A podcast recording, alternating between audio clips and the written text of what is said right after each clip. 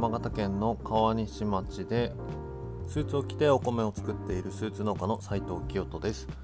このチャンネルでは350年以上続く米農家の16代目として後を継いだスーツ農家斉藤清人のリアルライフの中での考えや気づきを発信することでたくさんの人に農業に興味を持ってもらいたい。そして僕が新しいことにチャレンジをしていく姿を通して同じように何か一歩踏み出したい人のきっかけになりたいと思って発信をしています。はい。おはようございます。現在4時を回朝4時を回ったところです。皆さんもう起きてる方いらっしゃいますかね？いやー川西町は雪がやばいっすね。毎日毎日除雪除雪っていう感じで もう結構地元民はみんなうーんちょっとそろそろ休ませてって思ってる人も多いんじゃないかなと思っていますがえっ、ー、とあの当たり前っちゃ当たり前なんですけどやっぱ雪が降ってるから今日は休みですっていう感じにはなかなかいかないのがここでの生活なんですね。まああまりにもその雪がひどい場合はあの道路が通行止めになったり電車が運休になったり、まあ、いろんなところで、えー、そのなんでしょうね。影響というかは出てくるんですけれども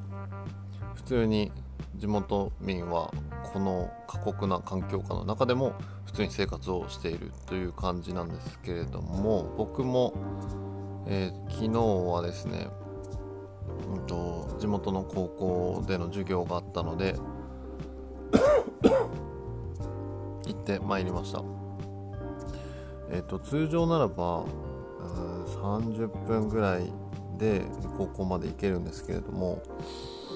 この冬のシーズン雪がすごいので、まあ、倍ぐらい時間は普通に見ていかなきゃいけないわけなんですが、まあ、やっぱ思った通りですね、うん、道のりは険しいという感じで昨日その通勤というかをしながらちょっと思ったことなんですけれども今日はですねうんとこの雪国に生きる上での、えー、必要なドライビングテクニックというか、えー、車選びであったりだとかその車に関するようなことをちょっと話していこうかなと思います。早速なんですがうーんとこのラジオを聴いている方の中には、まあ、地元同じ方もいらっしゃるとは思うんですけれども多分他県まあ、それこそ雪国ではない、えー、ところから来られた際にこうここを運転するとなるとかなりレベルが高いんじゃないかなというか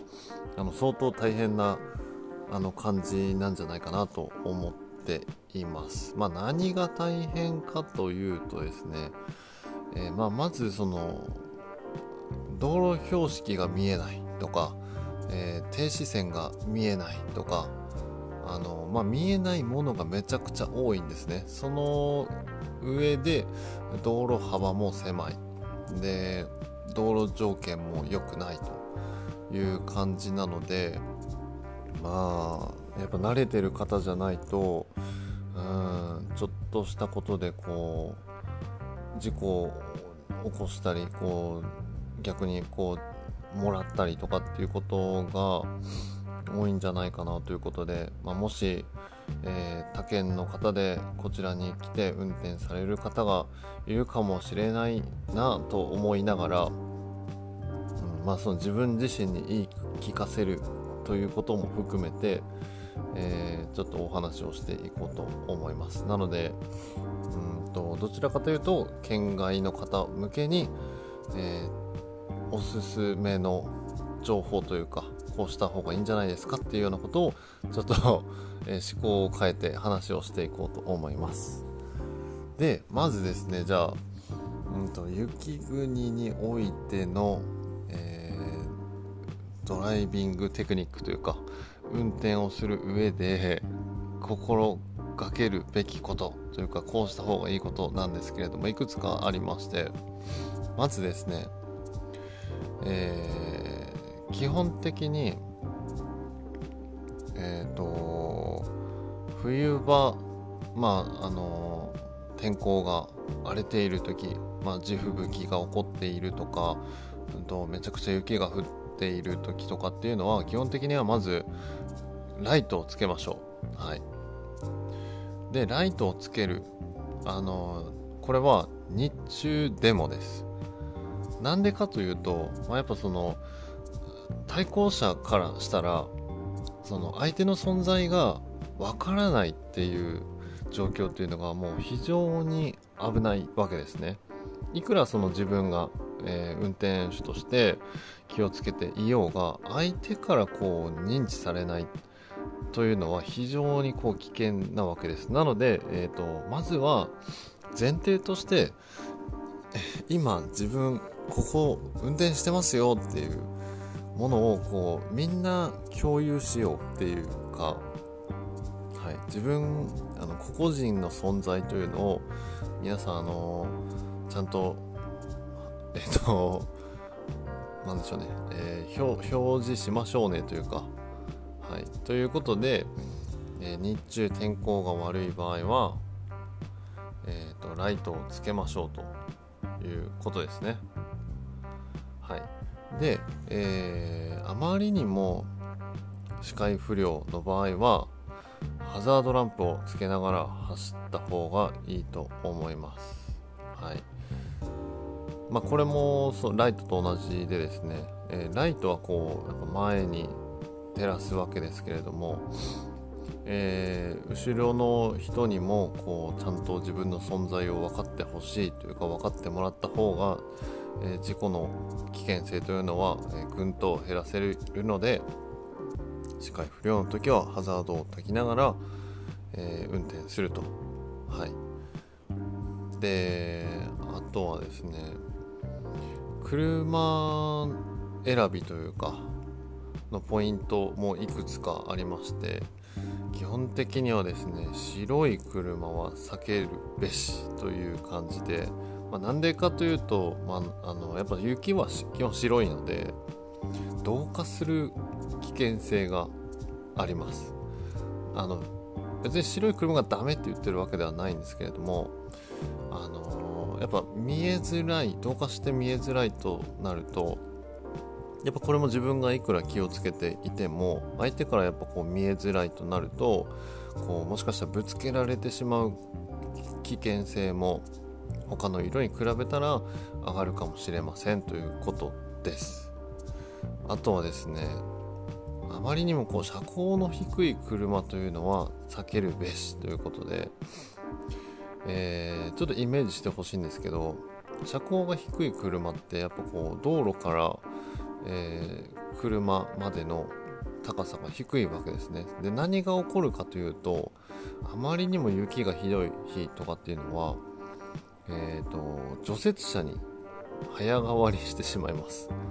はい。であとはですねあの雪国の道路道路上はですね結構障害物とか氷の塊であったりだとか、え除雪しきれていないこう雪の塊みたいなものが、え多数存在するので車高の低い車だと、えー、そういったものにこうぶつかる危険性があったりですとかあとはですねその道路と例えば店舗とかの出入り口とかっていうのはどうしてもこう氷の段差ができてしまうことが多いんですね。でそういったものにこう出入りする際に、えー、ぶつかってしまうっていうことがかなりの確率で起こります。まあ、下手したらこう、えーと気をつけていないと思い切りぶつかってしまってバンパーが割れたりとかですねというかなりこう痛手を負うことにつながってしまうという感じなので、まあ、できればあの SUV みたいなですね車高の高い車に乗ることがおすすめです。はい、あとはですね、えー、車載アイテムのおすすめということで雪国での運転をする際に、まあ、まず必須アイテムとしては手袋と、えー、あの雪雪を吐くやつですね。あのなんか雪を吐くやつって雪国の方ならこう一発でイメージできると思うんですけどあのくるくるくるっと回すとあの先が伸びて先にあのちょっと毛のふさふさな部分と、えー、ゴムのワイパーみたいな部分があってあの車のに積もった雪をこう下ろしたり、えー、あのこうガラスについた雪を払ったりとかですね。それをこう容易にできるアイテムってあるんですね。ちょっとあの具体的な名称が今思い出せないんですけどあれは確実に持っておいた方がいいですね。というかあれがないとあの手で積もった雪を下ろしたりとか、えー、ガラスの雪を吐いたりしなきゃいけないのでもうそれだけでもかなり過酷な感じになってしまいます。あとはできれば、えー、スコップというかそういった類のこう何か掘り起こすことができるアイテムというのも車に積んでおいた方がいいです。これはですねまあ今までちょっと話した中でイメージできるかと思うんですけどえー、雪、まあ、あの除雪をするわけなんですけれども道路道路ただあのそのどうしても追いつかないとか、えー、まだ除雪されていないところを走る可能性も大いにあるのでそういった時にもしかしたらあの車がはまって抜け出せなくなるっていうことがあります。僕も以前1度2度あったんですけれどもそういった時にやっぱその、えー、ちょっとこうちょっとでも掘り起こすことで抜け出せたりとかっていうことがあるので、えー、スコップ的なものも、えー、搭載しておいた方がいいと思います。あとはですねサングラスですね。うん。サングラスもこれ必須っちゃ必須だと思いますね。どうしてもあのこの真っ白な世界っていう感じになってしまうことも多々あるので、え、そういった中でこう裸眼のまま運転をするとどうしてもこう光の反射だったりだとか、え、真っ白で同化してしまって前が全くこう見づらくなってしまうっていうこともあるのでサングラスも必須ですね。はい。まあ、あとは長靴。長靴もえー、まあ、普段長靴履かない方も多いとは思うんですけど本当に例えば車がはまって抜け出さなくなったりとか、えー、まあ、場合によっちゃこう通行止めに当たるとかっていうことがあったりするので何が起こるかわからないと雪国の国の、えー、道路というか運転時は。なのでそういったこうある種災害にもこう耐えうるような装備をえー、冬場は車の中に搭載しておくと、えー、より安全なカーライフを過ごすことができるんじゃないかなと思っています。あとはですねその車の運転時なんですけれどもどうしてもこう何か目的地に行く際に、えー、どこを通るか考えながら運転はすると思うんですけれども夏場と大きく違うのが冬場こそ、えー、近道はすべしという感じですね、うん、冬場こそ、えー、脇道細道には入らない方がいいと。なるべく国道だったりだとかそういった大きな主要道路だけ通っていく。行った方が結果的には、え目的地に早く着く場合が非常に多いですね。はいまあ、これもですねやっぱこうどうしても、えー、道路の除雪というのは、えー、まあ、いろんなその道路によって管轄が違うんですけれども、えもちろんその国道というのが一番、え優先的に除雪をされるというかはい、いろんな多種多様な車が通ることを想定されているので、えー、優先的に除雪をされて、まあ綺麗な状況で通ることができると。ただその脇道とかになるとこう除雪がまだされていないとかですねされていたとしてもあの幅が狭くなっていて、えー、近道のはずなんだけれどもこうすれ違うのが難しくて遠回りになってしまうとかっていう場合も往々に考えられるので冬場こそ大きな道を通るべしという感じです。はい、まあ、そんな感じでちょっとざっとざっくりと話をしてしまったんですけれどもどうですかね？なんか伝わってますかね？あの誰にこれを話してるのかよくわからないというかはい。あのなんでしょうね。やっぱこう自分の実生活の中で